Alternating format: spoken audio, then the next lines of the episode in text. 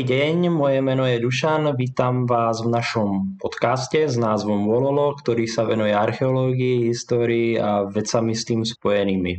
V dnešnom, v dnešnom dieli by sme sa radi pozreli na jednu takú vec, ktorá sa odohrala v roku 19. letopočtu a odohrala sa v Germánii. Známa je v Nemecku ako Varusschlacht, teda Varusová prehra a bude to bitka v Teutomburskom lese. Niečo trošku na úvod. Nachádzame sa na prelome letopočtov. Rím vládne stredozemnému moru, vládne provinciám, úspešne potlačil povstania, prúdia do ňoho veci ako hodváb z Číny, korenie z Indie, rôzne luxusné materiály. Daňový systém beží, Augustus má peniaze a Augustus je v tejto chvíli najmocnejší človek na svete, ale niečo tým otrasie a bude to práve táto prehra Quintilia Vara.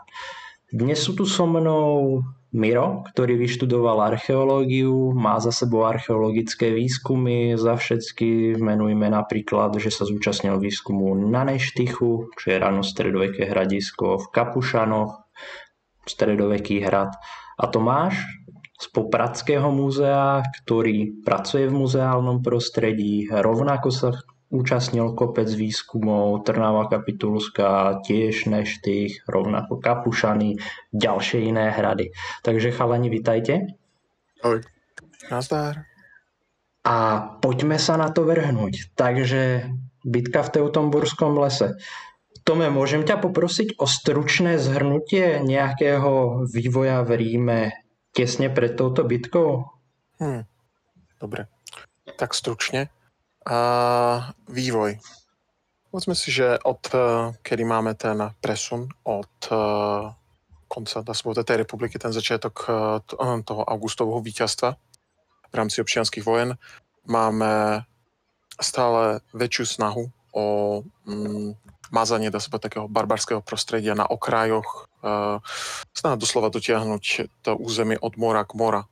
Hej? Bez ohľadu na mm, to, aké sú tie uh, výpady, ktoré predošli guvernéri nerobili, lebo vojna pre Rimanov bola zárobková činnosť, uh, tak niektoré kmene proste nechávali svetý pokoj, pretože nebolo tam čo brať. Na druhú stranu, rímsky pohľad uh, na vec bolo, že pokiaľ s tým neobchodujem, tak, to neosla- tak nedochádza k tomu oslabovaniu a v rámci toho sú, sú potenciálne nebezpeční, pretože môžu si to prísť ukradnúť. V rámci toho sú práve tie snahy na pohraničí, jednak v Ilírii, v, vo vznikajúcej Panóny a v Germánii sa rozširovať ďalej. Je tam taká dvojitá snaha. Jednak je to to, čo si predstavujeme, že príde rímska armáda a začína dobíjať. Ale to, čo je mnohokrát oveľa slabšie prezentované, je práve to množstvo rímskych spojencov. Máme to už aj u dobre popísané u Cezara, kde veľa kmeňov je práve problém, že s nimi nemôže bojovať legálne, pretože sú to priatelia a spojenci Ríma.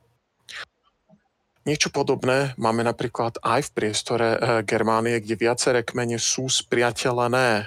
Hej? A v období napríklad pred e, na prelome letopočtu máme kmene, ktoré sú spriateľné na základe pravdepodobne obchodu alebo toho osobných priateľstiev.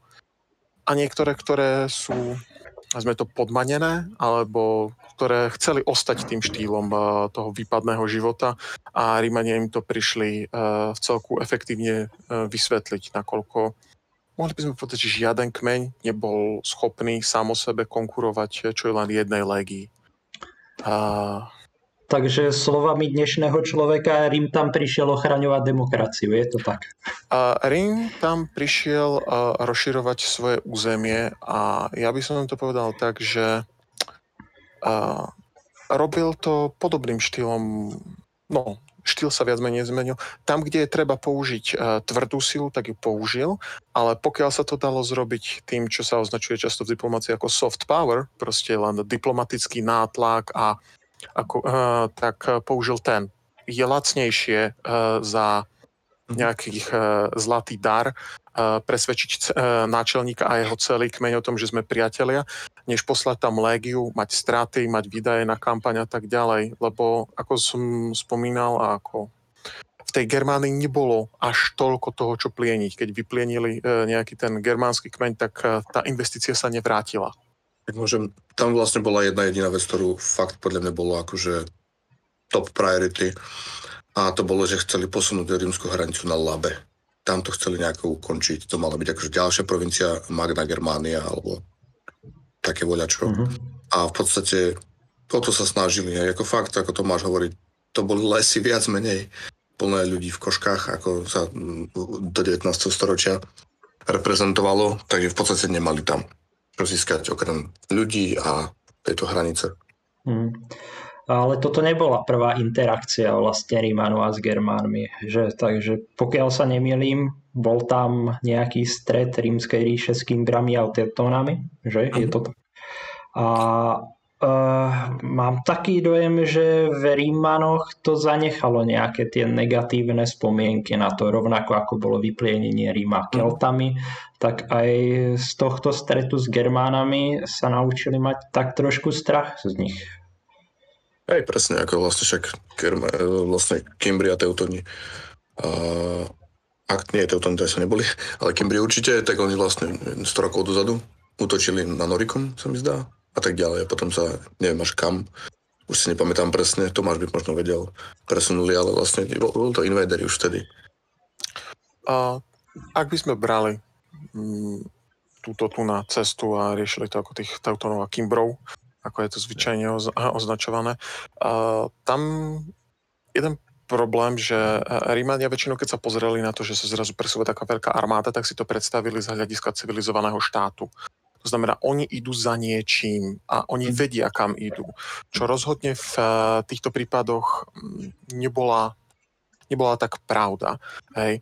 Uh, áno, uh, toto nejaký Hekimbrim, alebo tá horda, ktorá sa vytvorila, lebo keď sa to začne raz posúvať, tak to sa naberá z, tým, tie, z etnického hľadiska aj z kultúrneho. Je to príliš veľký myš máš na to, aby sa to dalo rozobrať boli pri Norej, obliehali ju, Rimania tam poslali armádu a pokiaľ si dobre pamätám, armáda to neprežila.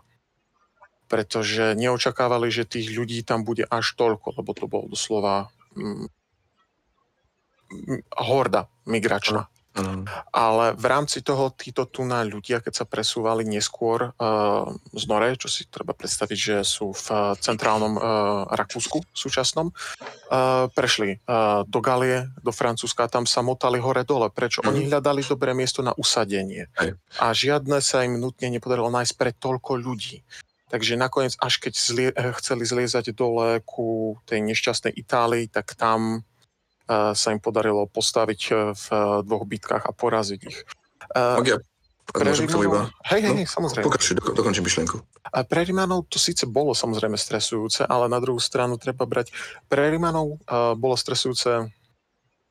Uh, jak by som to povedal? To, že prídu o celú armádu, je nešťastné.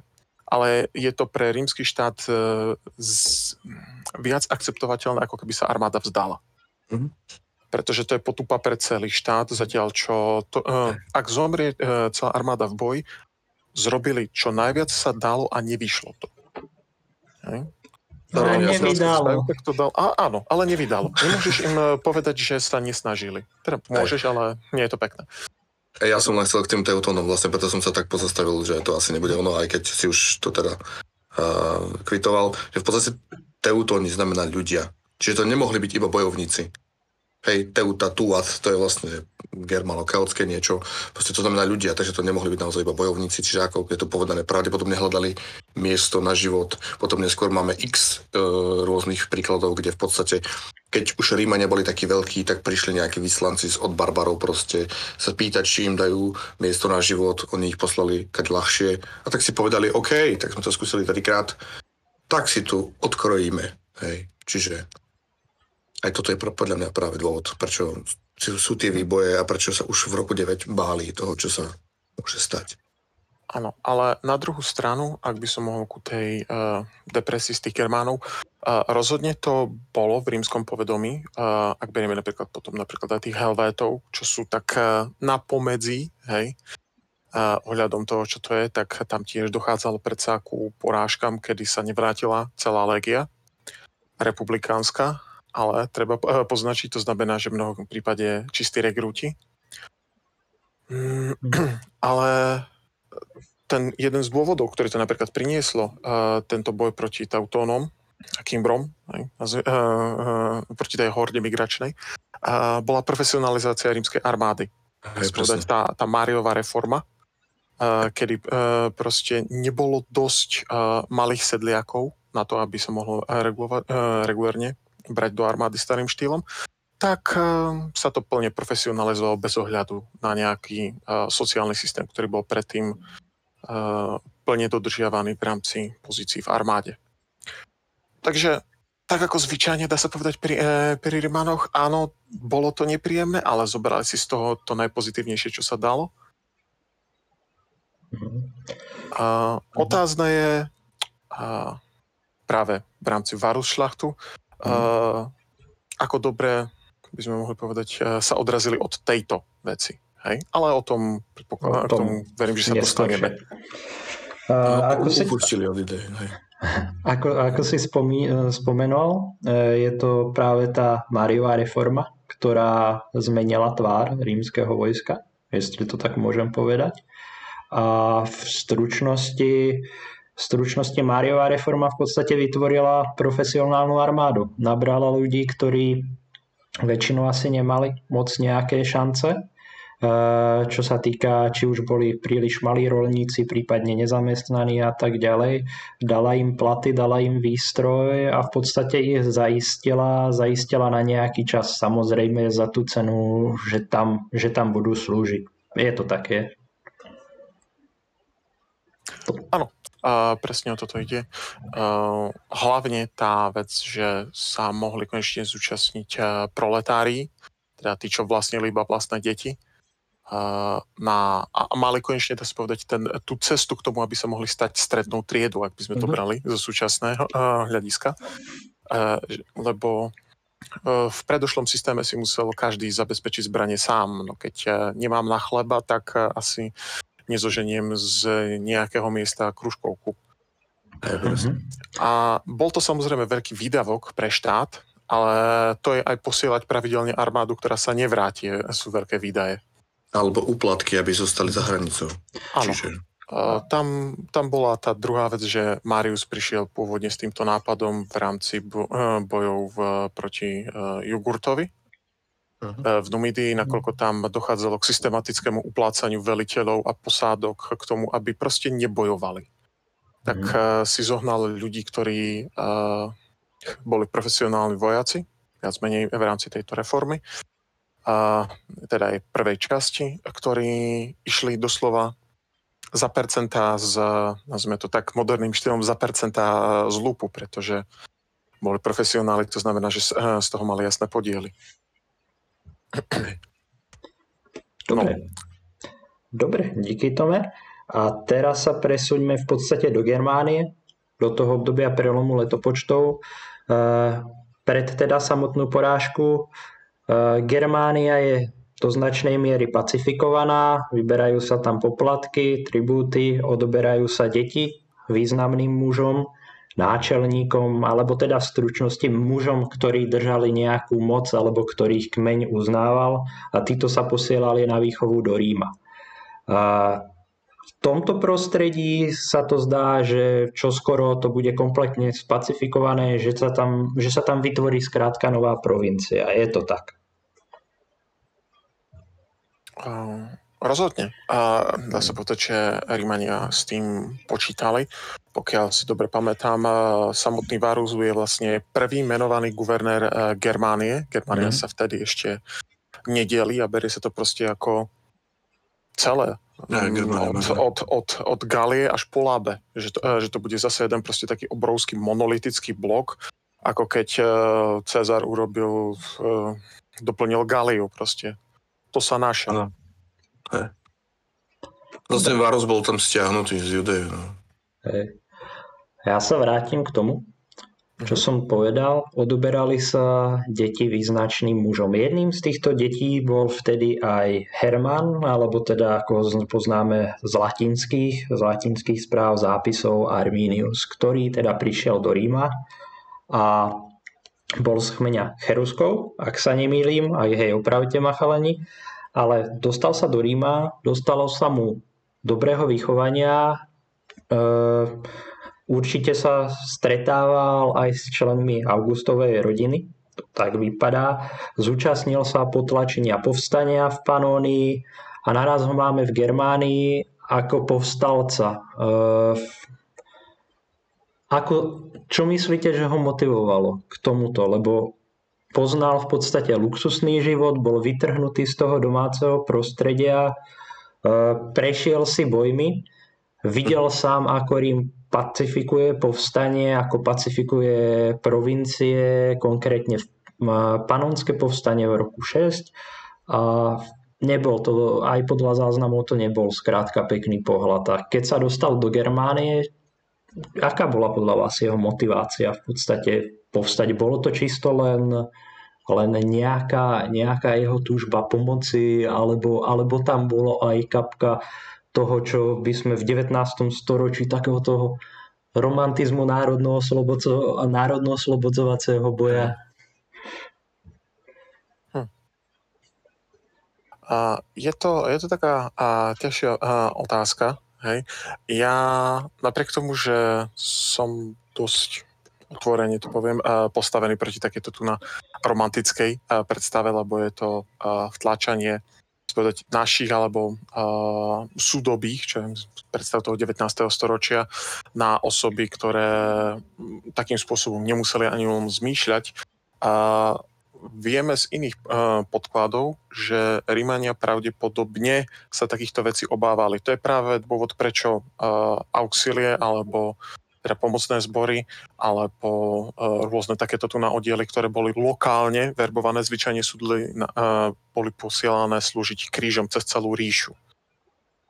Lebo nevznikal tam ten nejaký nutne uh, lokál patriotizmus nejakého súznenia medzi uh, posádkou a ľuďmi a v rámci toho, keď bolo zrazu treba zasiahnuť proti ľuďom, tak sa ku ním prida armáda.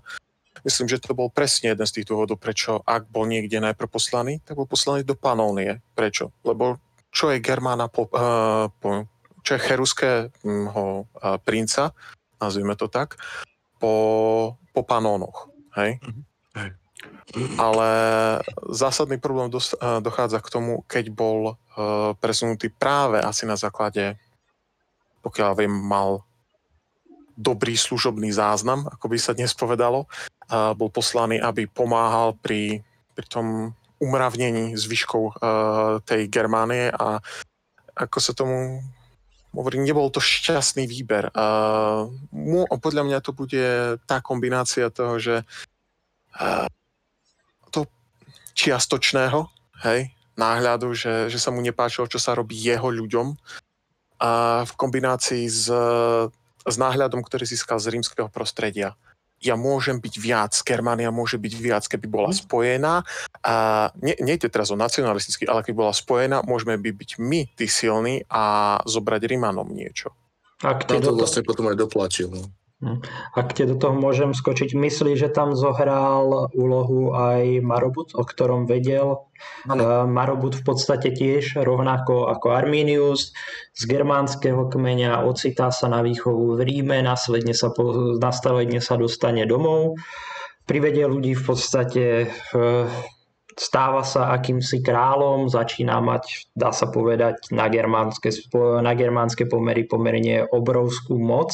Myslí, že ho aj toto motivovalo práve táto vidina, že stejný človek podobného osudu dokázal toto práve na dnešnom území Čiech, potražmo zasahovať na Slovensko a tak ďalej. Myslí, že toto bolo pre neho tiež nejakým e, hnacím motorom, že keď to dokázal on, dokážem to aj ja? A myslím, že to tam eh, rozhodne uh, môže byť. A na, hlavne, keď si to zoberieme z toho pohľadu, hm, je to také, také, to je práve uh, taká krásna romantická vec na tom, lebo to je v podstate, nazvime to, dobrodruh, ktorý niekde príde a vytvorí si na, hm, z našeho pohľadu na zelenej lúke štát. Hej. Mm. V podstate Hej, dosť, dosť dlho ľudí udiera hlavami o seba, kým sa nerozhodnú, že chcú byť spolu. Tam sú ako keby tie dva faktory. Prvý je, prišiel Varus, začal tam riešiť v podstate to, to svoje guvernérstvo, ako sme už povedali, v podstate dane a zároveň riešiť súdne spory, na čo Germáni neboli zvyknutí. Druhá vec, Marobuda sa natoľko báli, že aj keď žiadal proti iným kmeňom pomoc Ríma, tak mu ju nikdy neposkytli. A nakoniec skončil v Zlatej klietke v Ravene. Takže tieto veci, ako to, podobne ako u mnohých iných vecí, to nebol jeden e, bod, ktorý stačil uh, Arminiovi na to, aby to vlastne spravil. Tam ich bolo niekoľko. Mm-hmm. V mhm. podstate potom teda akože tam sa na, naštvalo niekoľko kmeňov a oni sa k nemu pomaličky pridávali a také veci. Čím dlhšie tam ten Varus práve bol, tým dlhšie v podstate ich to štvalo a teda viac tých Germanov k nemu prišlo a ako, to bolo len 3 roky? Nie, de, uh, koľko to bolo? 9 plus 9? Kedy bolo to panonské povstanie? 6. Myslím, 6, 6, okay. 6 by malo byť. Ak si dobre Pred, spomínam. 6, pred našim letopočtom alebo našiel letopočtu? A, a, a, dobrá otázka. Myslím si, že nášho, ale... No, takže to bolo, ale aj tak to bolo chvíľočku predtým. V podstate on tam bojoval, on riešil akože stále tú rímsku mentalitu a dobre bude, hej, ako je e, recentná hláška.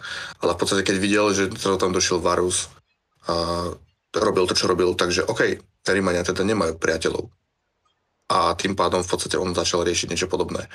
A aj to s tým princom, to je titul v podstate, hej, ale taký, že Germáni toto, aspoň čo ja som čítal, aj, aj toto je vlastne taká romantizácia celej tej kmeňovej mentality, ale ako náhle niekto začal vystrkovať rožky, podobne ako s Cezarom, tak ho zrušili. To sa Arminiovi potom aj stalo, chcel byť kráľom, podobne ako Marobut, lebo ten si dával titul Rex, hej, a v podstate potom ho mm. tuším zabili jeho vlastne ľudia kvôli tomu. Neviem, či si dával Marobu Rex, každopádne je, je označovaný Rimanmi, myslím, ako král, ak sa nemýlim, mm. ale tiež, tiež ho to práve dobehlo tá, táto moc, ktorú mal, že v podstate sa musel, musel tam, odísť.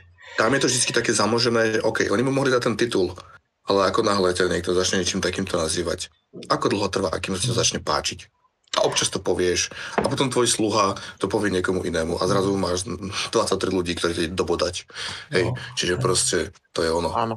A ja by som k, tomu, e, k tomuto povedal dve veci. Jedna vec e, k tomu Arminiovi. A príležitosť robí zlodeja.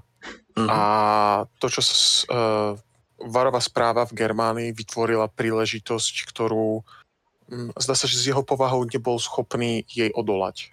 Hej. Bolo to príliš jednoduché dosiahnuť to, čo, uh, to, čo, to, čo by chcel. Hej. Videl to na dosah ruky. A druhá vec ohľadom takto tu nadá spodať mentálneho sklzávania k tomu. Jeden z príkladov môže byť práve, uh, si dobre pamätám, oveľa modernejší. Keď máme Napoleona od toho, keď prechádza od občan prvý konzul, k tomu, že je to uh, jeho cisárske veličenstvo. Na začiatku to nebol schopný zniesť, na konci nebol schopný uh, reagovať, pokiaľ mm. ho tak človek neoslovil. A ešte, ak môžeme, teraz som si práve spomenul, tak v podstate ešte predtým, keď už Segestes, tuším, čo bol ten jeho švagor, alebo čo to bolo, tak v podstate už hovoril, že Arminius zradí Vara. Varus bol taký zaslepený svojou rímskosťou, dokonalosťou a taká doslova postavička z Asterixa, aj typické Ríman. A oni, uh, Arminius a podobne vytvárali ako keby uh, umelé problémy, ktoré on mal riešiť uh, ako, ako sudca, hmm. aby v podstate sa teda venoval tomu a zatiaľ sa v pozadí robilo niečo iné. Čiže v podstate toto bolo presne ono, oni im tak naš, sa snažili naštrbiť kultúru, tak sa tlačili do ich vecí, že im to proste vadilo. OK, povedal si to niečo iné, to niečo iné vyvrcholilo práve tým masakrom v tom lese. Mm-hmm. Uh, máme v podstate o tom pár správ ale ako sa díva na tento samotný masakér archeológia? Čo tam máme? Čo ja viem, tak e, je to, sú tam militária, máme tam zemný val. Bolo, je to, v Nemecku je to, zdá sa, obľúbené téma archeológov, čo robia Rím, mm. práve táto varová porážka. Poďme sa pozrieť v podstate, čo nám o tom povie archeológia. Ak môžeme len k tomu hneď na úvod, tak toto je tiež problém, lebo možno je to tak dnes, ale aj nacisti toto veľmi spropagovali a ešte v 70. rokoch v podstate, keď niekto, nepamätám si meno toho autora, potom urobil štúdiu, tak veľmi kriticky sa na to pozerali. Ako je možné, že takto vlastne túto udalosť dáva to popredia a také veci, preto to zmietli ako nejakú potičku, nebolo to niečo obrovské a také veci. Pretože ako od 19. storočia sa tam, ako tu už bolo spomínané, národnostná a doslova nacionalistická propaganda na tom budovala, až to vyhrotili náckovia. A s nimi ide všetko do kytek, keď ich dneska spomenieš. Takže to je ono. Čiže ako tam bolo do tých 70 rokov minimálne proste hiat, kedy vlastne sa o tom nehovorilo, ľudia na to kašľali a tak ďalej. Aj keď sa už tuším, o nejakom 89. bolo nájdené celé to kalkríze a tak ďalej a tak ďalej. Vlastne tam, tam ak, ak môžem teda ja prebrať Tomáša, e, Tomášové slovo v tomto, tak tam máš militária, máš tam uh, tie jamy s kostiami, máš tam ten val, máš tam proste tieto post, pozostatky, ale v podstate to je všetko. Hej. Je to, je to taká, uh, z hľadiska archeológie, uh, vždycky riešime samozrejme uh, pozostatky ľudskej činnosti v teréne. Mm-hmm. Takže zásadný problém uh, v rámci tohto, že bavíme sa o boisku. To znamená, že um, sféra, ktorá je na to aplikovateľná, je, je archeológia, archeológia boiska, ktorá je špecifická tým, že sa bavíme o činnosti, ktorá bola masívna, ale v mnohých historických obdobiach nezanecháva veľké množstvo mm, ľahko dokumentovateľných pozostatkov. To, čo máme krásne dokumentované, je napríklad val, ktorý e, si vytvorili hlinený s pomocou trávy a tak ďalej, keďže pozícia v tom e, kalkríse, ktorú si vybrali na, na ten útok, tí Germáni bola ideálna. Z jednej strany prudk, e, postupne klesajúci kopec v lesoch, z druhej strany uh, prechádza potom nejaká tá, nazvime, cesta, alebo uh, nemôžeme hovoriť o dláždenej, to bavíme sa mm-hmm. o mhm. vychodenom priestore, proste tam ne, neboli padnuté stromy. Hej? Uh, a potom máme na druhej strane bažinu. Dôležité je uh, doplniť uh, tú predstavu uh, toho lesa, pretože to nie je les, ako keď dneska ideme na, na výlet, prejsť sa, pokiaľ nám to súčasná situácia dovolí v lese. Bavíme sa o doslova o, o niečom na úrovni hercinského pralesa. no prales, niekoľko presne. metrové stromy uh, s nepreniknutelnou korunou, kde môže byť aj uprostred dňa tma. Mm-hmm. Proste uh, ja mám... Je to, je to tam... desivé prostredie pre, eh, pre človeka zvyknutého žiť v meste. Ano. Skrátka tam nebol nejaký lesník, ktorý by prišiel z pilou a povedal a, likožrút. presne, presne. A ja mám k tomu otázku. Je tam geologicky doložené, že tam bolo tak veľa močiarov? Áno, a, tuto áno. je. Hej, lebo vlastne tam ide aj o to, že toto bola taká zase propagačná idea toho, že ako Germánia vyzerá. Ale ja viem, že práve aj tam sa nezachovalo moc uh, kostierných pozostatkov, pretože práve tá pôda tam bola taká, že to zožralo všetko, čo sa dalo. Krenkovou. Áno. A, bol, bol tam ten močajsko, ono to zase nebolo akože zrazu a, nejaký, a, že, sa, že sa v tom dalo utopiť, ale rozhodne to nebolo ideálne pre niekoho v ťažkej zbroji. Uh-huh. A nie to ešte, aby cesto sa snažil riešiť ústup. A samotný ale ten proces v rámci uh, hovorím, archeológie bojska, keďže riešime eh, koncentráciu nálezov. Mm, v priestore kalkríze nemáme vlastne masové hroby. Vychádza to jednak, eh, máme to aj potvrdené z historických vecí, keďže mm, Germáni na schvál tam nepochovávali tých ľudí, pretože toto miesto by sme da, uh, mohli povedať, že sa pre nich stalo častočne posvetným. Ano. Je to hromadná obeta. Tak, Plus je to miesto absolútneho víťazstva. Ak, ak ti do toho môžem uh-huh. skočiť, toto bolo práve, že u tých eh, národov v staroveku bežné, lebo napríklad aj z Gálie, vo Fran- teda dnešného Francúzska, tak bolo doložené, alebo je nájdené boisko a nejaké dva kmene sa tam stretli na konci toho boja pozbierali všetkých mŕtvych a v podstate ich dali na takú jednu kopu. Pekne to vyrovnali všetko a zostalo to ako posvetné miesto. Myslím, že tam boli aj zbranie umiestnené. nechcem kecať. V každom prípade našiel som to u Paula Bána, takže ako takáto v podstate po tom víťazstve oni brali tých mŕtvych ako nejakú rituálnu obetu, často tam nechávali no. aj zbranie. V tom germánskom prostredí to bolo relatívne, relatívne rozšírené, lebo však zoberme si aj e, nálezy z Ilerub Adal, kedy teda nahádzali po vyhranej bitke v nejakom druhom, treťom storočí tam nahádzali všetky zbranie do močiara a veci a jaká tomu sa nám to zachovalo. No, Dobre, tu je to, čo, čo, len čo taká práve to, tu je to, čo práve Tomáš hovorí, že vlastne veľa vecí aj, aj e, archeologicky, aj práve ako z, z historických prameňov napoveda tomu, že sa to nestalo. Prvá vec, keď máš archeológiu, tak máš, kosti majú uh, často vlastne známky toho, že boli vonku pohodené. Ďalej máš proste záznamy toho, že hlavy tam boli popribíjané na uh, stromy a tak ďalej, čo je akože prax, je, germánska a také veci. Ďalej proste, keď máš archeológiu, máš kosti doslova, keď už tam teda Germanicus bol, čo bolo rôzne bráne, nebolo to podľa mňa až také populárne od neho, čo urobil, vykopal tie jamy. Preto som aj riešil to, že to bol močiar, ako vykopeš močiar jamu, hej. Ale proste, aby si tam nemal vodu, Holandsko. Ale proste, uh, boli tam nahádzané rôzne ostatky. Čiže vlastne bola tam niekoľko lebiek, ale proste rôzne ruky a tak ďalej. A proste už nevedeli, čo je čo. Ale zároveň, napriek tomu, že už to bolo prerastené, tak mnoho tých kostiarných ostatkov zostalo stále vonku. Takže tam proste museli sa belieť, jak na Islande, hej, proste kostné polia, široko ďaleko, ak, ak by to tam tak, tak bolo. Podívej, naše vítězství. Áno. A s tými, s tými kostiami, ono to bude tým, že uh, ten terén on postupne klesá a od určitého času sa stáva uh, močaristým. To znamená, že v tom uh, priestore, kde bol samotný napríklad úroveň ešte toho, toho valu, ktorý Germáni postavili, aby Hej. v podstate za ním uh, mohli byť krytí, aby nebolo jasné, kde akurát v tú chvíľu sú To, tak uh, to bolo ešte vo vy, eh, vyššej pozícii, takže tam bol priestor, tam bola dokonca aj hrotitá priekopa čiastočne zrobená, že keď Rímania si chceli ísť na nich, tak by ich mohli ľahšie odraziť. A je to vidieť pri tých nálezoch, uh, keď máš, eh, máme v niektorých prípadoch v superpozícii dve jamy a na spodnej je niečo, čo očividne zomrelo počas bitky. Myslím, že sa tam našla Mhm. takto tu na v jednom prípade celá mulica, proste zlomila si Mhm. väzy, keď spadla dole. A nad tým je uh, neskôršia jama, pravdepodobne z tej Germanichovej expedície, kde sú uh, uložené kosti ľudské. Napríklad ešte, ak ma napadlo jedna z vecí, čo je tam, tak je akože veľakrát písané, že dosť husto pršalo niekoľko dní. Ten val bol teraz z hliny a strávy. Takže v podstate v tom momente na nich capol. Hej, čiže proste možno aj toto brali ako uh, pochovanie, pretože aj Tacitus potom napríklad rieši, že bola tam navršená mohyla, ale Germániu rýchlo udupali, alebo niečo podobné tam bolo spomínané. A o to ide, že v podstate predstav si bandu chlapíkov s bradami, ktorí dupú na jednom mieste a nie je to metalový koncert.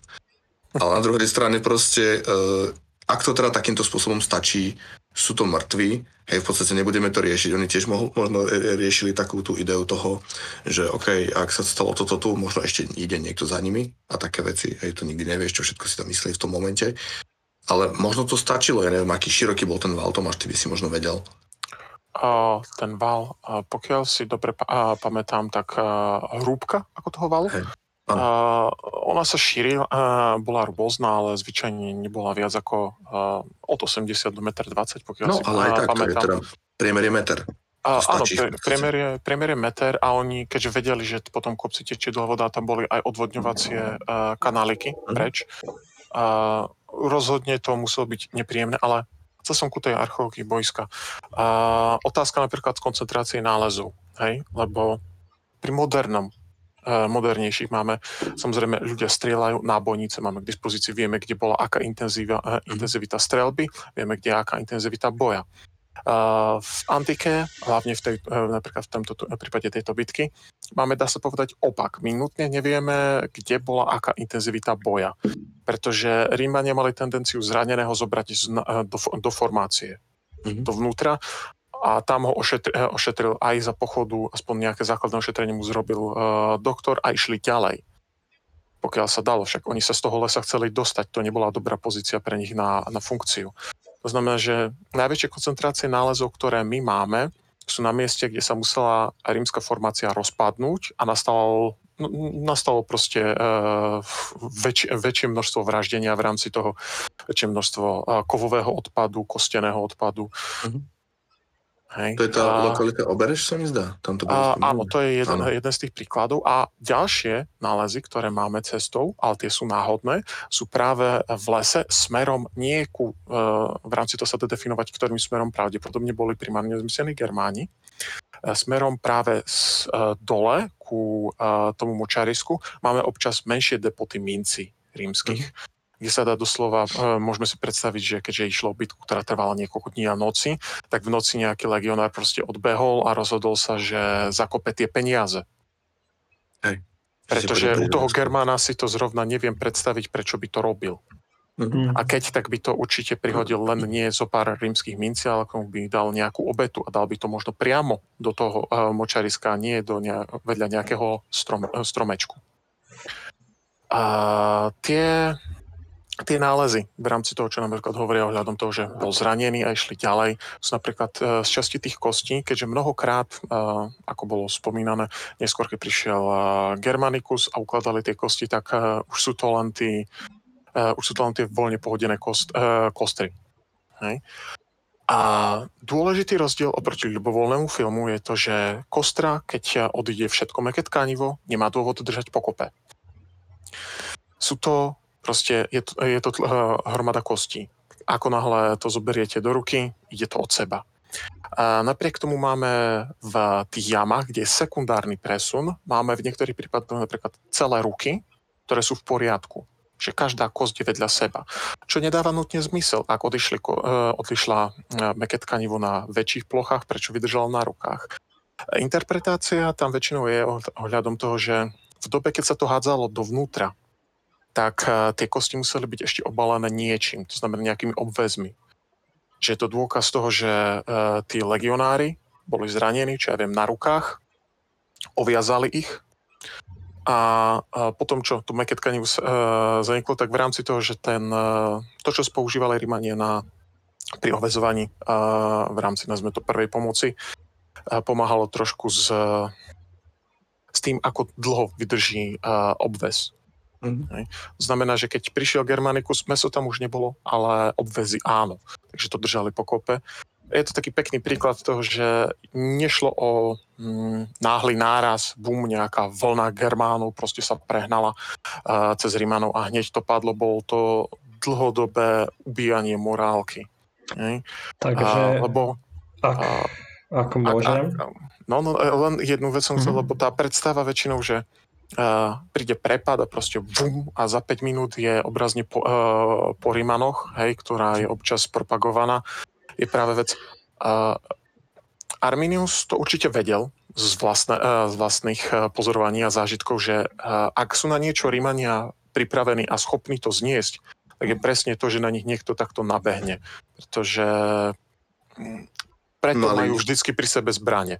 Mali 400 ročia práve skúsenosti s týmto, hej, a Z toho, že s- mali No. 400 ročia skúsenosti z toho, že sa im snaží niekto prepadnúť. že niekto geroj, hej, proste, no. Si chcel? Ja som, ja som chcel práve k tomuto a k tejto predstave bitky, pretože uh, tak ako nám to uh, naznačil jeden teraz populárny seriál z minulého roku, tak to vypadalo, vie, že išla ako dlhá línia ľudí a naraz ako hurá, bum, bum, bum a všade panika, strach a, a, a, a ono to tak vlastne ani nebolo. Uh, nie, my, uh, hovorím, dá sa, to, dá sa to ťažko zistiť, ale na základe napríklad tých drobnejších nálezov, hej, z, z tej bitky, vieme, že rozhodne nešli v jednej línii, a čo je čiastočne pochopiteľné, pretože to už je fakt ako samovražedná vec. Tam je Ono- tuším uh, to hrdlo medzi tými Mhm. dvomi kopcami, kde sa to stalo, je kilometrový priestor, takže tam tú líniu nepotrebuješ. Môžeš tam mať nejaký štvorrad alebo niečo, ale proste pôjde to. Na druhej strane, ak môžem ešte jednu vec, Mhm. tam boli veteráni z Panónie. Ja čo som videl Stelu, chlapík, mal 53 rokov, ktorý zomrel práve, práve pri Teutoburskom lese. Ak si prežil do 53 ako profesionálny vojak, tebou neotrasie nejaká banda bradatých typkov. Čiže Áno. tam to A- muselo tr- naozaj dlho trvať. Ja. Všetko, nasadili všetko. ten, ten, ten, eh, ten, ten hrob, čo máš na mysli, áno, ten, eh, to, dos, eh, doslova tam je to aj písané, mal 53,5 roka, keď Mhm. zomrel. Bol to, uh, bol to Primipilus, prvý centurion. Mhm. A ty práve zomrel, a ako tam bol akože vo Varovej vojne. Mhm. On slúžil v 18. légii, keď si dobre pamätám. Ale aj z kostených eh, pozostatkov, ktorých máme, a predpokladáme, že sú to primárne eh, rímske pozostatky, tak vieme, že tí eh, vojaci majú eh, 25 až 45. Mhm. Hej. To znamená, že rozhodne už adultus v rámci toho, kedy vieme, že Rímania dospievajú, tak sú to, dá sa povedať, je to legia veteránov.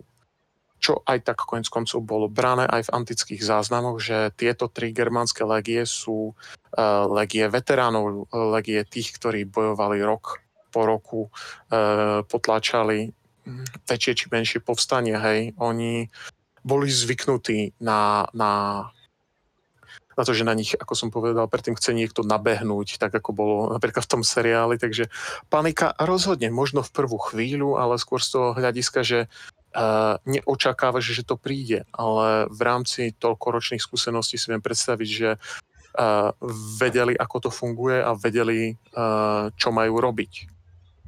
Problém bol, čo je ale len domienka viac menej, je, že očakávali práve tú tradičnú práve t- e, ten útok, hej, ktorý máme, ten, ten, ten, čo dobre vyzerá ten filmový zrazu, vum, horda. A keby prišiel ten, tak ho odrazia a idú ďalej. A verím, že celá bitka sa odohrá trošku inak a tie tri legie dôjdu do svojho tábora. Mm. Lenže to bola skôr otázka toho, že Arminius vedel, že to nebude fungovať. Tam naozaj ide o všetky tie faktory dokopy. Jedna vec je, nenecháš proste ich spať, druhá vec stále prší, tretia vec, neboli tam iba vojaci, to bolo vidieť, takže v podstate a ľudia, ktorí nie sú zvyknutí na takéto niečo, tak proste oni zase ohlodávajú a morálku práve týchto profesionálnych vojakov a tak ďalej a tak ďalej. A moja najblúbenejšia vec, otráviš jedlo a vodu a zároveň proste jednotka vedie niekam úplne mimo niekoho a v tom momente proste ich zradí alebo niečo podobné. Môj obľúbený záber na toto je v Statočnom srdci, kde proste nabehnú dve skupiny írov na seba, tesne pred stretnutím sa spomalia a podajú si ruky. Hej, takéto niečo. Že proste všetko, čo mohli, ako som povedal, Arminiovci proste spravili a preto to bolo také, že we're done. V podstate podobná scéna sa odohrala aj, obrazne podobná scéna sa odohrala aj teraz, i keď Quintilius Varus mal echo, že myslím, že priamo aj od Segesta, že no, Segesta. Arminius niečo kuje, nebude tam všetko OK a Varus mu povedal, neotravujte, tu sme pri žatve, obrazne povedané. Slováci Aj. vedia, o čom sa je. Uh-huh. Ale uh, OK, takže prepad taký, ako je to zobrazenie, sa neudial. Jedna z dôvodov, prečo sa neudial, je teda, že Arminius mal skúsenosti, videl, ako rímska armáda funguje. On fakt tie skúsenosti nabral v tom panonskom povstaní, ktoré bolo mimoriadne krvavé.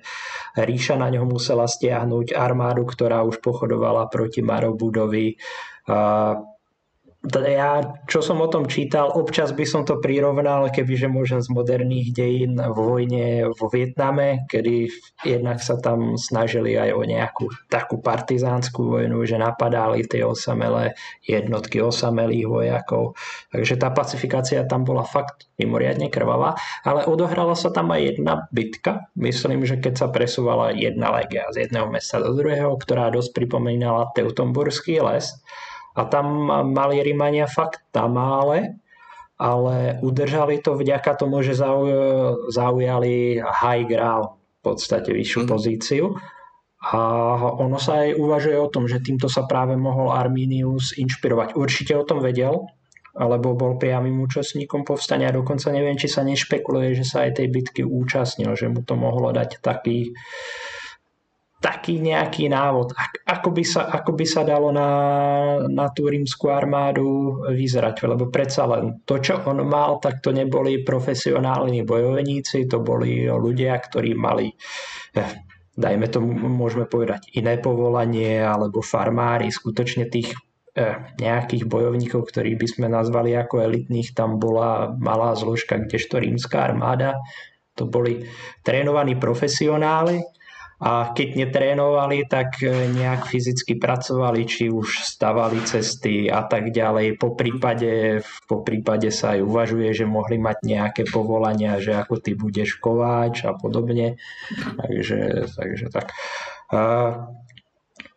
Čo tam bolo, čo tam bolo teda to, keď si hovoril, že na na tú taktiku bum prerazíme boli, boli trénovaní. Myslíš, že tam zohrala práve táto neustále vyčerpávanie tú hlavnú úlohu, že im skrátka nedali chvíľu ku kľudu? Ja, ja osobne si to myslím, lebo v podstate aj ten val podľa mňa, ak teda môžeme to skočiť, ten, ten val podľa mňa mal práve tú funkciu. Ako napríklad, e, bolo to veľmi pekne zobrazené v, tuším, prvom dieli Ríma, že vlastne oni mali uh, seriálu, oni mali akože tiež Rímania taktiku, že vlastne ako náhle proste prvá uh, línia v podstate už trošku bola unavená, tak ich vystredal niekto iný. Toto isté sa pravdepodobne dialo za tým valom. Hej, oni nemali ako vidieť, keďže tuším bol meter a pol vysoký, nemali ako vidieť proste tí Rímani, že tam niekto je a oni sa tam pomaličky striedali. Podľa mňa potom teda, keď 2-3 dní nespíš v tom daždi a tak ďalej, keď len jeden šíp trafí niekoho a zabíja iba civilistu, hneď proste stres a hneď nevieš, čo máš robiť a panika. Čiže proste to nemusel byť ani, ja neviem, nejaký reálne akože fakt skirmiš, že nabehlo tam 100 týpkov, ale proste chlapík s lukom vyšiel, dvakrát vystrelil a ušiel. A ty nevieš odkiaľ. Hej, čiže proste hlavne zašera a podobné, čo. Uh...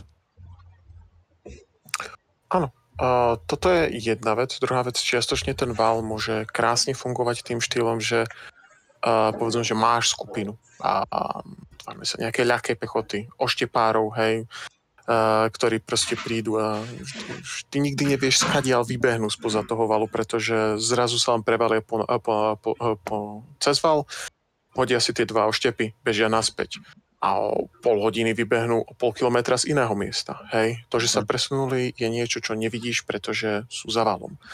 A osobne by som mal povedať, že jeden z najväčších problémov celého tohto tu na presunu a to, čo asi uh, dobilo, bolo uh, nie osobná schopnosť alebo odolnosť uh, každého, uh, každého legionára alebo legie ako celku, ale bolo to zlyhanie úplne na vrchu. Hej. Nakoľko um, tá, to strategické rozhodovanie ohľadom toho, ako ideme v danú chvíľu postupovať, bolo samozrejme na, na, na Varovi. Hej. Máme príklady aj z obdobia napríklad občianskej vojny, eh, kedy je v Severnej Afrike Cezar úplne obklúčený. 360 dookola. A absolútne bezvýchodná situácia. A Cezarov jednoduchý rozkaz je, aby eh, zaujala legia širšie širšiu formáciu. To znamená, že každý legionár mal odstúpiť od e, toho svojho kolegu o pol metra. Znie to e, desivo, hej, že v niečom takom mal rozstúpiť, ale keďže boli na to zvyknutí, tak to spôsobilo to, že tie okraje tej formácie urobili dieru a, a, a rozbili nepriateľské obklúčenie. Presne. A tu na doslova Rímania mali niekoľko možností, ktoré reálne historicky používali, čo zrobiť vždycky proti prepadom je, sa rieši agresia proste. Ale keď e, tí Germáni pravdepodobne aj v prípade toho, že na nich niekto zautočil, tak sa stiahli. Nech sa vyšprintujú tí Rímania z formácie, ak im o to ide. Stavba opevnenia priamo na mieste nebola tiež atypická pre Rimánov. Konec koncov mali v tom neuveriteľnú prax. Proste časť legie stojí na hliadke a časť vzadu kope tábor ale očividne tam bol problém, že nebola... Musel tam byť problém hľadom to, že Varus sa chcel dostať von, ale nechcel sa dostať von na to, aby obetoval dosť, dosť veľa sily. Hej, lebo neviem, jak by som to slušne popísal, a určite tam musela byť nejaká blokujúca, niečo ich muselo blokovať, že nemohli postupovať dopredu až tak rýchlo. Uh, nemáme to doložené v žiadnom výskume. Uh, je možné, ale v rámci toho, jak sme sa bavili, bavíme sa o pralese. Mhm. Ak Germáni zrúbali niekoľko stromov a padli krížom cez tú cestu, to sa bavíme o stromoch, ktoré majú uh, hrúbku kmeňa metra pol, dva metre. A to nepreleziete, cez, to, to, to, to treba obísť. Hej. A keď takto tu na uh, zrubete 20-30 stromov uh, náhodným štýlom, vytvoríte blúdisko. A tam sa dá poa strátiť a, a, a čo v tú chvíľu. Najjednoduchšie e, myslenie je, že tak sa ideme prerúbať, hej, ale kým ja sa prerúbem cez ten strom dvojmetrový, hej, tá masa bez nejakej štýlky, tak tí Germáni o 20 metrov za tým zrubu ďalší strom, takže veľa šťastia. Hej, lebo ba- nebavíme sa o malej sile, bavíme sa o troch légiách s pomocnou pechotou, s pomocnou jazdou, hej, ktorá tam ešte stále nejaká ostala, okrem tej, ktorú si uh, Arminius požičal. Tohle si púčim. No, áno. Uh, takže uh, nešlo o malú silu, alebo silu, ktorej by str- chýbala mobilita. Takže mm, práve to, že to je masa dreva, tak uh, nám sa nezachovala. Hmm. Ale bolo by logické, že v tom lese proste využijem uh, záseky, uh, ako sa používajú v modernom štýle, že proste, a hlavne keď mám k dispozícii takéto gigantické stromy. Dobre, povedali sme, predstavili sme si Arménia, povedali sme, že v tom rímskom vedení niečo haprovalo veľmi stručne niekoho z vás. Kto to bol vlastne Quintilius Varus? Ako si ho máme predstaviť? Bol to nejaký mighty warlord, alebo to bol skôr úradník, alebo to bol muž s kasičkou. Daj dane, daj dane. Hej, vlastne tá, tá tretia možnosť je asi najlepšia. On to bol a dosť tyran v podstate, však on vlastne v Judei bol, tam tuším ste spomínali aj to, že vlastne tam dal ukržovať tých tisíc ľudí, aby to tam poslúchalo a podobne. A dosť, dosť aj akože surovým spôsobom vybral tie dane, takže to chcel zaviesť aj tu. Takže, on, ta, on, takže... on spravoval uh, Syriu a, mm-hmm. a ten, ten konkrétny prípad, čo tam bol s tými, uh, s tými ukrižovanými uh, v Judei, to bolo po tom, čo uh, umrel Herodes Veľký, tak samozrejme nastalo mesianistické povstanie ohľadom toho, že teraz je ten správny čas. Tak im to išiel vysvetliť tým, že uh, Jozefus Flavius sa to snaží eh, vysvetliť tak, ako vždycky, keď niečo Rímania zrobili v miernom štýle, že ukrižoval iba tisíc ľudí v Jeruzaleme. Hej? Such a good guy. A, a na čo, e, ale očividne sa to nebralo v takom dobrom, lebo máme reakciu, kedy dá sa povedať celá Judea, akože všetci Židia odmietli ďalej používať e, rímskú e, keramiku červenú. Mm. Takže zdá sa, že tento tu na mierový protest nebol len kvôli tomu, že áno, tých tisíc ľudí je rozumná vec, hej, keď sa zbavíš, dá sa povedať, jedného zo základných tovarov, ktorý používate dnes a denne. A to vyberanie daní, jo, to bola jeho pasia, ktorou bol známy. Hej. A aj to, že ohľadom toho nebol veľmi uh, veľmi zdielný. Áno. No, uh, on, to bol taký. Takže... Rímsky daňový systém je veľmi špecifický a keď si ho predstavíme na dnešné pomery, tak je to priamo neuveriteľné, že mohol vôbec fungovať. Hej? Keďže je to... A ak by sme to brali, že je to vrchol kapitalizmu, čo sa týka pri výberu daní, pretože mm. ty dáš súkromníkovi vyberať dane, on ti predplatí, koľko si myslíš, hej? Hej. Eh, že by mali byť dane a potom to dáš vlastne na súkromnú osobu zvyčajne, aby tie dane vybral. A keď si vybere viacej, čo zvyčajne vybrať viacej chce, tak je to na ňom. Problém je, keď eh, guvernér sám vykupuje tieto kontrakty pre seba, aby využ- zneužíval svoju právomoc. Hej. Čo bola vec, čo sa opakovala pravidelne a bola práve ale aj dôvodom ešte za, za republiky, prečo sa občas uh, prešli žaloby klientov na guvernéra, pretože išlo o zneužitie právomoci. Dúfam, že toto nebude počúvať žiaden minister financí, či už z Čiech, alebo Slovenska, alebo z inak vo veľkom slušne povedané probléme. Volá sa to reforma a je to vec, ktorá sa deje. A, áno, ale druhá vec e, ku Várovi, ktorá môžeme povedať, že nám to naznačuje jeho povahu, bolo to, čo mi rozpomínal, Uh, niečo, čo Germánom sa veľmi nepáčilo a to bol práve uh, súdna činnosť, keďže uh, pozícia správcu provincie bez ohľadu na titul, hej, alebo na predošlé uh, uh, pozície v štátnej službe, bola, zdvo- dá sa povedať, nezdvojená, trojitá, pretože on mal, um, bol to najvyšší veliteľ v danej oblasti zvyčajne, pokiaľ nebola mimoriadná situácia, to znamená, že celé vojsko bolo uh, jemu osobne k dispozícii. Bol to najvyšší administrátor provincie so všetkým, čo k tým patrí, ale tiež to bol najvyšší sudca. A to máme napríklad aj pri uh, Cezarovi. Vždycky, keď je zima, tak Cezar sa vráti z kampane a uh-huh. súdi veci v provincii. Pretože uh-huh. tak to, to bývalo. Áno, je, je zima, konečne mám čas sa vami zaoberať. Hej? Pretože je mimo vojenské sezóny. No ale tento to zobral o krok ďalej a v podstate súdil paralelne s e, výpravou armády. Hej. Čo v svojej vnútornej podstate bolo netypické aj na rímskú tradíciu.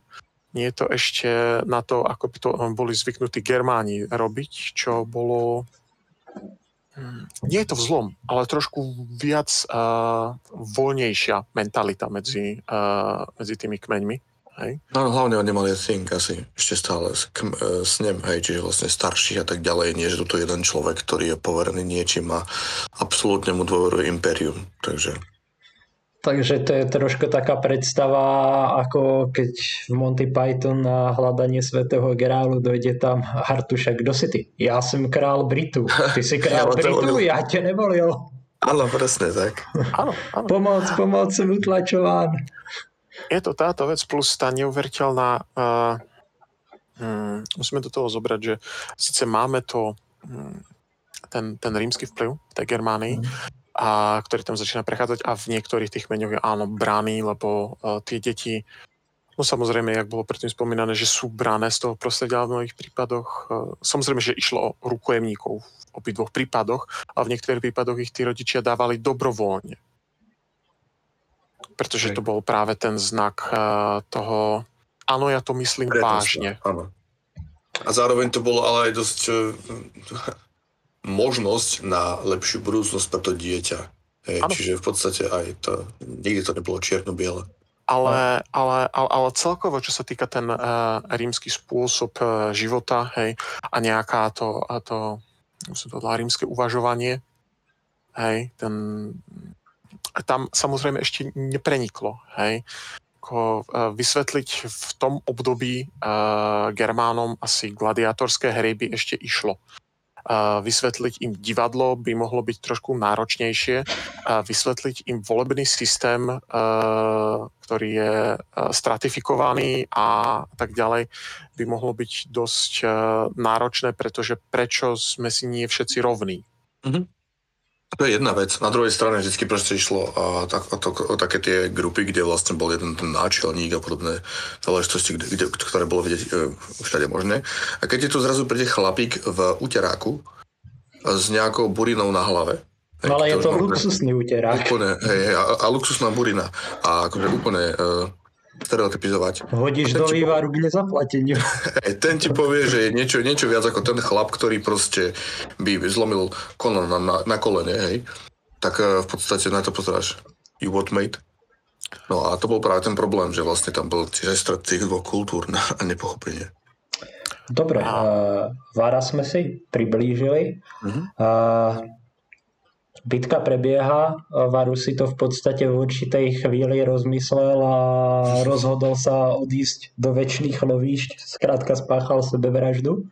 Za mňa ako na rímsky spôsob možno OK, za mňa mohol sa posnažiť aj trošku viacej, dal by som mu tak 5 z 10. Uh, čo ďalej? Čo po tej bitke?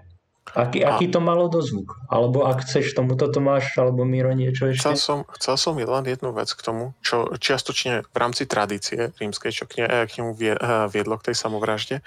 Ale na druhú stranu je to také nešťastné obdobie v rámci tejto tu na, a, nazvime si, tradície a, a samovraždy rímskeho veliteľa, pretože a, máme obdobie, kedy je to, je to tra, uh, tragicky rozšírené. Hej.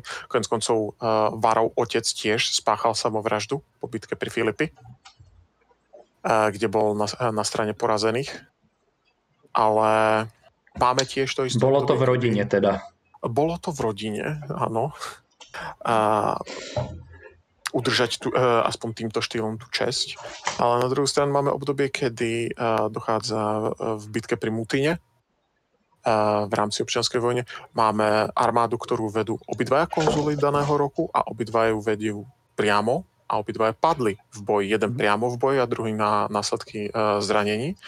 A aj Hertius, aj uh, Panza padli. Hej? A tam bol práve problém, že OK, e, sú to hrdinovia republiky, ale čo teraz? Hej, samozrejme, že tam máme iné úrady, ale to by sme teraz boli, boli by sme tu oveľa dlhšie, keby sme riešili ako štruktúru rímskej úradníckej mašinérie. Chcel si hovoriť teraz o tom, o tom, o tých dôsledkoch, hej? Tak, tak, tak, tak, tak. Hej? Tak ak môžem len tak akože pseudo vtipne k tomu uh, Larovi. Ja mám normálne potom, ako som teraz zistil, aký reálne bol, uh, tendenciu si myslieť, že po tých troch alebo koľkých dňoch frustrácie ho proste niekto bodol. Hej, ako... A, to... už, buď, už buď ticho a sundal ho tam. To, to si nemyslím. Zase ako treba mu uznať, že umenie vymlátiť z každého peniaze sa cení aj v tejto dobe. To je... Jasné, len ako možno, neviem, vieš, ide to, máme nejak, ne, nejakých, neviem, a ľudí, čo to prežili, lebo vieme, že sa z nich stali otroci a podobne, alebo nejako tak zvesti o tom, že reálne niekto videl Tam... sa zabiť? To asi nie, ale utieka, tam sa prebila, myslím, jedna jednotka jazdy, ak sa nemýlim, alebo dve.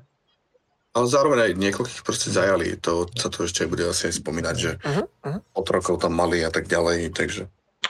OK, ale čo boli teda tie dôsledky? Čo, ako, ako vieme, že teda podľa, tých, e, podľa toho tradovania Augustus, keď sa to dozvedel, tak začal to z hlavou o dvere a kričať Quintilius Varus, vrať mi moje legie. Ako áno, mňa by to, oso- mňa by to osobne tiež nasralo, lebo pardon, naštval, lebo, lebo uh, prišiel, si, prišiel si, tí ľudia boli v podstate profesionáli. Ty si prišiel o niekoľko tisíc profesionálov, ktorí teda neboli to len od toho, aby, aby aby teda bojovali, zabíjali a podobne, ale starali sa ti o výstavbu, pálili štátne tehly a podobné mm-hmm. tieto veci, takže to skutočne zaboli.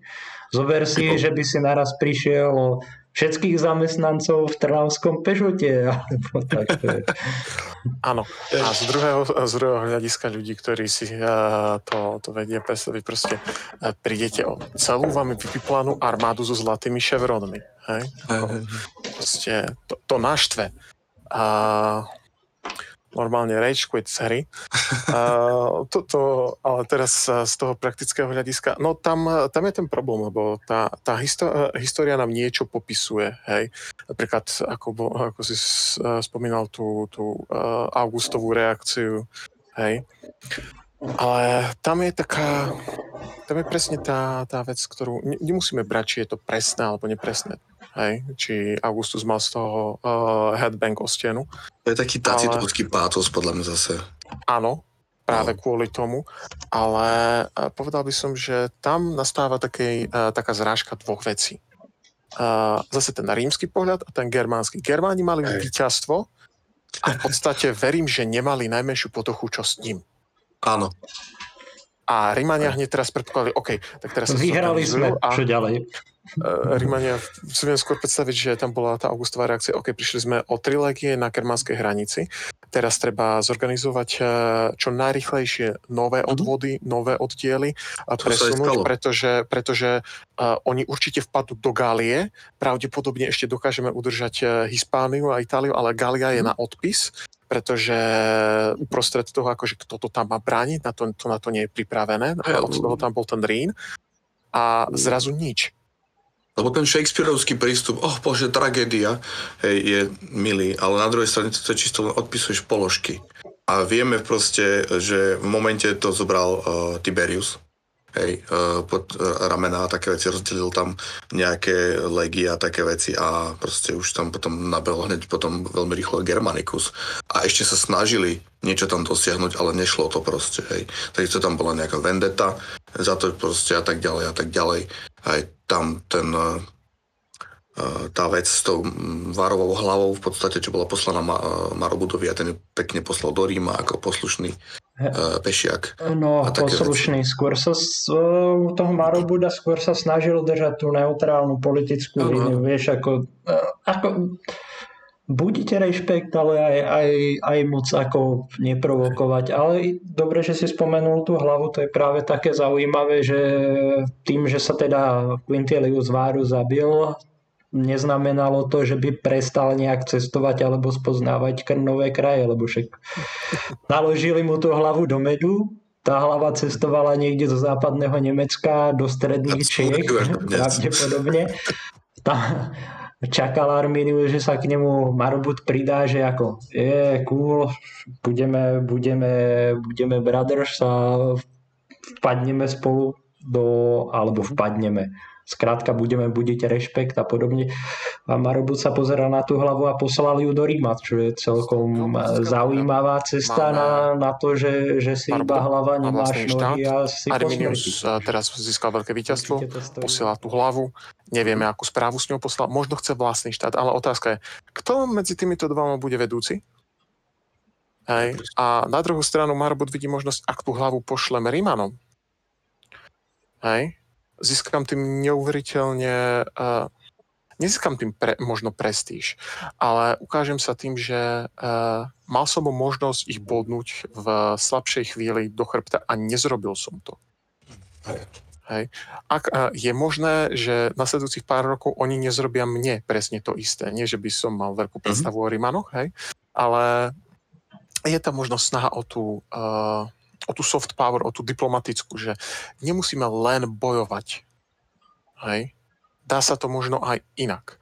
A to je, a to je práve vec, ktorú Rimania práve v tej bitke prišli, lebo to, že príde človek o armádu uh, náštve z viac než jedného dôvodu, ale to, že príde o prestíž v rámci toho, že má mm-hmm. povesť doslova bojte sa orlov a zrazu niekto vás tam uh, rozbije, presne, presne. rozbije bez, bez zvyšku, a bola neuveriteľné naštrbenie povesti.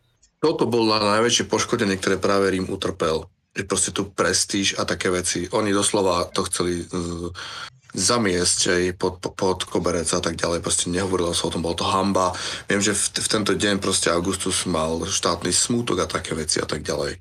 Hej, ale aj toto napríklad, keď sa zase vrátime aj k tomu, že on vtedy potom aj rozpustil tú svoju batavskú jednotku, tú stráž, a všetci hovoria, pretože sa zľakol. Podľa mňa nie preto. Mne to vždy príde také, že OK, vidíte, čo urobili vaši pobratimovia? Tak ste práve teraz prišli o job.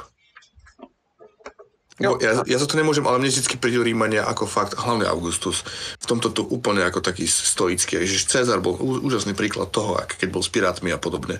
Hej. Uh, nič ním nepohlo. A toto bolo podľa mňa, on bol učiteľom Augusta, hej. Čiže v podstate stoicizmus je vynikajúca vec v tomto prípade nepáči sa vám, hej, vidíte, čo urobil váš bratranec, môžete ísť domov okopovať zemiaky, ak nejaké tam budú. V tomto Ale... období ešte nie. Tak ty, môžete ty vieš? jeden druhého. A, a to, čo je, to, čo je, to, čo je napríklad dôsledok toho, lebo pre Imanov samozrejme bola neuveriteľné utrpenie, to, že prišli o, le, o legiových orlov, mm-hmm. ktorých postupne získali všetkých naspäť, hej, No, jeden a... bol darček a potom ostatné si vydobili.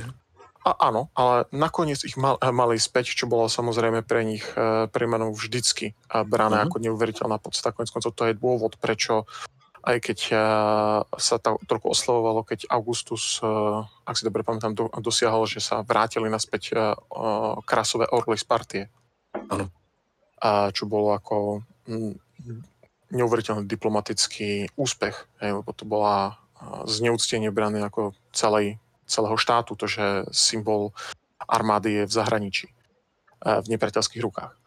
No mm. ale jeden z takých menších príkladov, lebo a, cestovala varová hlava. A to, čo tiež veľmi cestovalo a čo nám zhoršuje napríklad e, dokumentáciu v rámci archeológie, je, že cestovalo prakticky všetko, čo sa podarilo nájsť. Mm. A, pretože to, že brali zlato, striebro, obrazy, čo sa im len zachcelo uh, v mincovej podobe, to je pochopiteľné. Ale uh, z dokladov, ktoré tam máme, uh, archeologických, jasne vidno, že tam nastala masívna, masívny zber kovov po, po pitke. Proste uh, tých kružkoviek máme strašne málo, hej, lebo pravdepodobne, viete, ako niekoho zabijete v kružkovke, tak má tam malú dieru, ale kružkovka je použiteľná. Mm-hmm. Ale napríklad tá včasná segmentáta, ktorá práve vás z týchto oblastí, tak tie, z tých máme napríklad tie bronzové časti, nachádzame. Ale tie železné len málo kedy, Hej, pretože, pretože tie, tie bronzové kusy z nich poutrhávali Germáni, nahádzali ich na kopu spolu so zlatom a so striebrom a s Hej. podobnými e, plátkami, ktoré nepotrebovali a proste poprali všetko železo, čo sa dalo. Podobne A- aj rímske skúta máme Hej, normálne presne. zaznamenanú kopu uh, hrubú, čo musela byť vlastne tá, tá drevená časť s tými koženými uh, povlakmi. A bez toho kovu proste to umbo utrhli. Na to hej? bolo najkrajšie vlastne to, ako boli nájdené. Oni boli nájdené, ako keby boli opreté o ten val. Oni Hej. tam doslova kľudne rozoberali hej, medzi havranmi a všetkým, čo tam už lietalo. Hej, e, to boisko. Trhali z toho tie objímky tých štítov, umba a také veci a pomaličky kládli jeden štít za druhým k tomu valu. Asi v daždi. To si Germáni.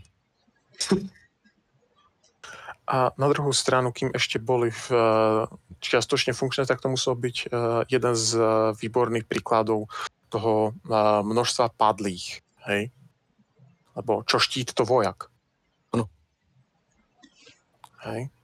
A ku tej reprezentácii, čo to ešte mimo iného spôsobilo, tak uh, vieme, teda vieme. Máme historické záznamy, ktoré tvrdia, že došlo k obetovaniu niektorých to je vždycky ťažko povedať, či sa to stalo alebo nie, e, na základe toho, že ak prakticky nikto neprežil, tak kto posiela tieto geniálne správy o tom, kedy sa čo A, stalo. a počas celkovo z náboženského hľadiska toto bola tak veľká obeta, že Odin alebo ktokoľvek iný v tom momente, keďže Odin ešte asi neexistoval, bol tak prežratý, že by nebolo treba asi dať niečo ďalej. Možno, ja neviem, jedného, hej, Ale- že ho ďakujeme. Nie sú práve záznamy o tom, ako keď sa tam dostáva Germanicus potom niekoľko rokov potom, že, že sú tam ako v podstate povešaní, popribíjaní na tie Áno, stromy. to som aj hovoril, tie hlavy a také veci ku Ale stromom. to zvládneš aj postmortem. Áno, to je to, že to, ja si myslím, že to je bolo po smrti. Proste ukádaš iba hlavu, prirazíš ku na, na kôl, teda na strom, čo sú vlastne tie Takže- staršie takže- germánske predky. E, Myslíte, že v podstate zbe- spravili taký zber mŕtvych a... Áno, Okay. A veľkú časť e, mŕtvych nechali na mieste tak, ako boli, lebo, lebo padli v boji, bodka. už, Ale... No, no, no, hovor. prepač, keď sa bavíme o niečom takom morbidnom, tuto, tu ide o to, tá hlava je na výstave. Čiže už si ho obetoval tým, že si ho tam zabil. Jeho krv bola preliatá, bolo vsiaknutá do zeme a tak ďalej. Ale tá hlava je dôležitá, pretože pravdepodobne zdieľali ideu s keltmi, že tam sídli duša a tú dušu dáš teda na strom. A všetci Hej, vieme, no že, že viac hlav, viac rozumu, takže... Presne tak. Tam bol taký múdry les v tom momente. Ale uh, vieme, že došlo ku tomu, že bol z toho, eh, z toho zobratý aj nejakí zajatci. A nevieme nutne, či to boli vojaci alebo to boli civilisti, hej, lebo je dôležité, uh, čo sa potom, čo sme predtým raz spomínali, že presúvali sa nieko, uh, legie, presúvalo sa niekoľko oddielov pomoc, uh, pomocných oddielov, ale Varus bol čiastočne kritizovaný na to, že nechal pochodovať s tým, co všetky tie marky, tánky a celú tú Mhm. hordu civilistov tiež, hej. Hej. No, ale okolo roku 50 došlo k eh, tomu, že vtedajší uh, rímsky guvernér porazil uh, výpravu chatov Uh-huh. a medzi zajatcami, ktorí boli v tejto tu na výprave, uh, oslobodení boli, uh, boli otroci, ktorí boli práve zajatci z uh, tejto tu na bitky. Po 40 rokoch ich vyslobodili. Tam ne, nevieme žiaľ k tomu To je uh, viacej. veľmi hej. Pretože ak je to 40 rokov, tak to museli byť deti napríklad. A decko je vždy ten najvhodnejší otrok. A buď deti, alebo keď si zoberieme napríklad uh, vek tých legionárov, povedzme, že bol to z tej nižšej uh, časovej úrovne mal, mal 25 vtedy. Mhm. Ale bol, bol to Faber, hej, alebo bol to proste, bol, uh, bol zbrojár, Remeselný. hej, hej, uh, v rámci špecializácie uh, v Légii, tak uh, ho nechali a brali ho so sebou. Preto bol na výprave, pretože počas boja, ak sa niečo poškodilo na zbroj, tak uh, mu to hodili, aby to opravil uh, ad hoc na mieste. Pretože nič viac nenaštve, než pretlačená prilba smerom do mozgu. OK, OK. jedna... Áno? Uh, pokračuj, Miro. Ja som len chcel povedať jednu vec. Viem, že veľmi rýchlo, asi okolo roku 15, bol vrátený práve ten prvý orol, ktorý bol nájdený pri nejakej šarvátke z Bruktermy a vrátil to uh, kmeň Marsov, alebo Marsiov, tak nejako. A tam ma vždy napadlo, že ako by ich to napadlo, len tak z ničoho nič. Hej, tak tiež, OK, oni mohli mať nejakých tých rímskych otrokov, akože vieš, s tými ľuďmi sa obchodovalo vo veľkom. A v podstate tam mohol niekto práve povedať, ak toto vrátite. Lebo OK, je to veľmi špecifické, z ničoho nic nejakého lesa, banda a typkov, že možno iba počula o tom toto mali. Ako mohli vedieť, že je také vzácne vrátiť orlicu? Hej, proste keďže orla bol u nich tiež akože veľmi uh, silný symbol, takže proste možno tam bol nejaký otrok, ktorý povedal, ak toto vrátite, získate si ich priazeň. Možné to je, ale podľa mňa skôr ako viac menej vedeli, ako to minimálne v tom provinciálnom prostredí, v provinciálnom prostredí chodí to ako máš susedov. Len ako ideálne. Keď vlátite toho zlatostrieborného papucha tam tým chlapom.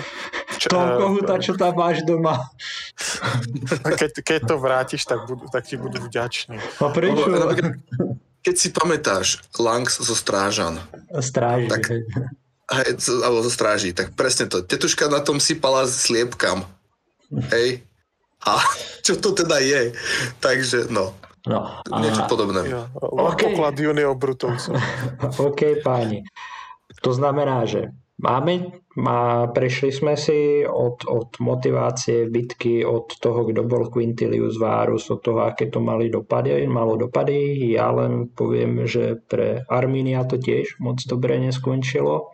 Eh, jeho žena s jeho dieťaťom skončili v zajatí, v rímskom zajatí. Arminius eh, prehral taký ten bojomoc vo vlastnom, vlastnom kmeni alebo kmeňovom zväze a bol zabitý. Ale ten, ten rímsky postup sa už nikdy neobnovil v tej Germánii v takom rozsahu a už nikdy sa nesnažili tam vybudovať v podstate v tejto časti Germánie provinciu. Jediná teda, akože Jediná teda snaha o vybudovanie provincie boli až v markománskych vojnách na mhm. našom území. Hej. Ale tam je to, čo som spomínal na začiatku, že Tiberius sa ešte potom snažil nejako tú Germániu získať. Potom, keď rozdelil tie vojska na inferior a superior, tak vlastne tam nejako začala už tá štrukturalizácia, že OK, rozdelíme to na dve. Ale napríklad Germanicus tam veľmi tlačil na to, lebo chcel pomstiť aj svojho otca a také veci a strašne ho nahnevali práve tieto veci. A je to zase romantizácia od Tacita podľa mňa. Ale nahnevalo ho, čo sa tam stalo, takže chcel pochovávať. Uh, Tiberius to nevidel ako niečo uh, vhodné, takisto rímsky ľud na to pozeral tak, OK, prečo sa nemráš v niečom, na čo chceme zabudnúť. Potom vlastne tiež Tiberius už riešil, že Hej, viem. E, Tiberius už riešil, že v podstate by sme to mali teraz stiahnuť a nechať tak. Takže sa skôr snažil diplomáciou, vzťahoval odtiaľ ľudí. Aj ten Germanicus dostal aj nejaké pocty, ja neviem čo, ale v podstate už to bolo také len, aby ho teda niekde uh, dali. Ja neviem, on potom mal mať nejakú penziu niekde alebo niečo podobné. Ale... Zbavili ho velenia, pretože... Hej, hej, hej. Lebo videli, že nemá to význam proste bojovať tam s tými Germanmi, ako bolo na začiatku spomínané. Nestojí to za to. Moc tlačil na pílu a začalo to môcť zarezávať do rozpočtu, ktorý bol v danú chvíľu zrazu uh, natiahnutý. Ono, to netre, uh, netreba na to nikdy zapudnúť, profesionálna armáda je najdrahšia, možná, uh, najdrahšia z možností, ako držať vojsko. Mm. Hej. To bol jeden práve z tých dôvodov, čiastočne prečo, ako som povedal, že naštve to, keď tá armáda padne. Uh, ten zánik snahy vzniku tej ve- väčšej Germánie, alebo nemusíme to nutne popisovať ako nejakú to Germánia Magnou, proste Germánia, jak som predtým povedal, že snaha, že nech je to blok veľký, jak, mm-hmm. jak Galia, proste s týmto zanikol. Uh, bolo to, pra- ako, ako som popísal, pravdepodobne to kombináciou straty uh, tvrdej aj mekej sily v oblasti. Hej. No a problémy sa zrazu začali uh, hravať aj z iných strán. Mm. A zrazu, ako sme eh, na začiatku spomínali, tá Germania vo výsledku, ona aj ju zobral, uh, potrebovala veľa, veľa rokov mm-hmm. v rámci toho, čo vieme, ako rímska provincia a obidve provincie Germánie, kým sa stali priemyselnými centrami. A stali a vlastne, sa nimi len kvôli tomu, že, eh, že mali ten les. A vlastne aj toto s tým Arminom, on sa to vyriešilo samo. Lebo v podstate uh, jedna z vecí, čo bola, tak uh, už si začal moc o sebe myslieť, chcel byť tiež kráľom, čo sa nepáčilo zase kmeďom. A druhá vec je, ja viem, že aj jeho brata, tuším, proti nemu akože zlamárili, aby sa ho snažil presvedčiť. Čiže zase dokonalo latinčinou sa rozprávali u Tacita a podobné veci. ale nakoniec aj teda utlkli ho jeho vlastný, lebo proste si nedal povedať. Nejakú tam bitku z nej ušiel, potreboval si tvár krvavú, či čo to, aby ho nespoznali a ušiel, hej. Čiže Germanicus nedosiahol, čo chcel, Arminius nedosiahol, čo chcel a zrazu obaja zomreli. Takže Tiberius povedal, job's done a mohol sa venovať iným veciam. Áno, lebo nehrozilo, že tam bude zrazu zase nejaké veľké, veľký jednotný štát, ktorý by mohol ohrozovať rímskú hranicu. A on pochopil vlastne, že to, to nikdy nebude veľký jednotný štát. To je to. Táto, táto idea sa ešte do Franskej ríše proste potom uh, pretlačila, kde oh, ty máš viacej ľudí, tak teba musíme dať dolu. Povedzme si uh, takým štýlom, uh, nehrozilo to, nebolo to, v rámci toho tam nič nezrobí. Uh, uh, uh, to prestalo Rimanov nejak intenzívnejšie zaujímať na rozdiel od takého iného štátu, ktorý k tomuto prišiel, čo bola Dácia. Ale to by mhm. sme mohli skúsiť niekedy inokedy, lebo je to dosť hlboká. Tak, tak. Ja si myslím, že dali sme tomu viac než, viac než bolo možno potrebné alebo nie potrebné. Investovali sme teraz do toho veľa času. Dúfam, že tí, čo to budú počúvať, u tohto nezaspia. Myslím si, že tu boli veľmi zaujímavé informácie chalanom ďakujem a ďakujem aj ďalšiemu členovi nášho týmu, ktorý sa s týmto bude trápiť a to je Jožo. Takže veľký potlesk pre Joža a ďakujem za váš čas. Majte sa. Maj sa pekne. Čau. thank you